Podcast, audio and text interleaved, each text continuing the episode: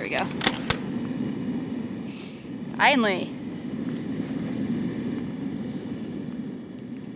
I have to admit, when I'm out on the glacier and we're carrying all the gear and we're at high elevation and you're working really hard, I definitely ask myself whether I really want to be doing this. But you look at the scenery, um, and there's really no other place that I would rather be at that moment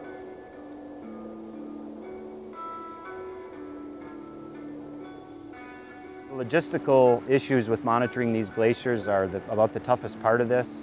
Getting to them safely and back safely uh, requires an awful lot of work, and so we, we depend on having staff uh, at Mount Rainier and North Cascades.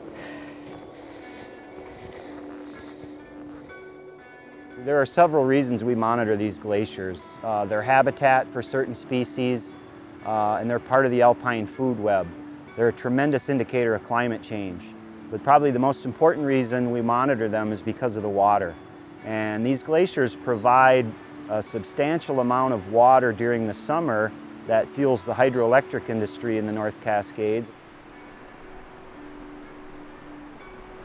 Um, the glaciers are also providing a considerable amount of meltwater to our rivers and lakes, and so they provide what we call buffering capacity.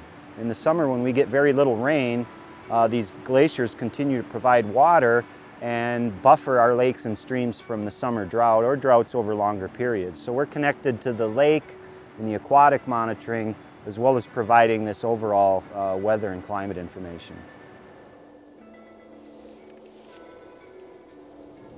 So in the spring when we come out and we are placing the ablation stakes, we rely on this steam drill, which the insides is basically like a camping stove. We have a propane tank, we fill it with water, we heat up the water and it produces steam. You know, the pressure builds inside, we release the pressure and then we have a 13 meter hose that the steam comes out of that we drill directly into the glacier.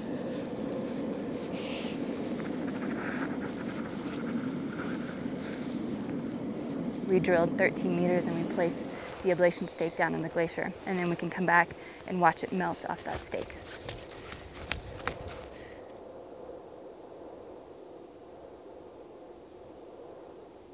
We monitor glaciers by visiting them uh, at least twice a year and the idea is that we want to measure how much snow the glaciers accumulate on their surface in the winter and then by melting stakes into the glacier in the spring we can monitor how much of that snow and the ice beneath it melts through the summer.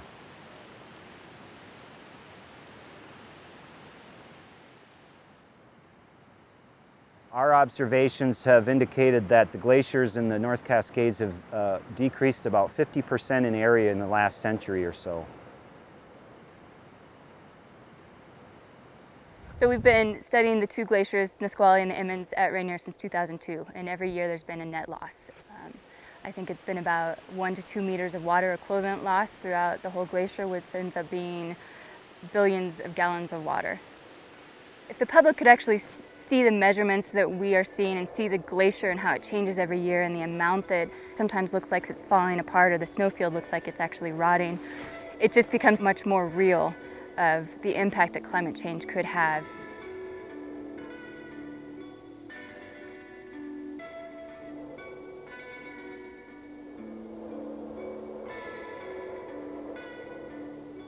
Monitoring glaciers is important because they're giving us a really dramatic measure of the climate change and the global disruption that we're seeing in climate right now.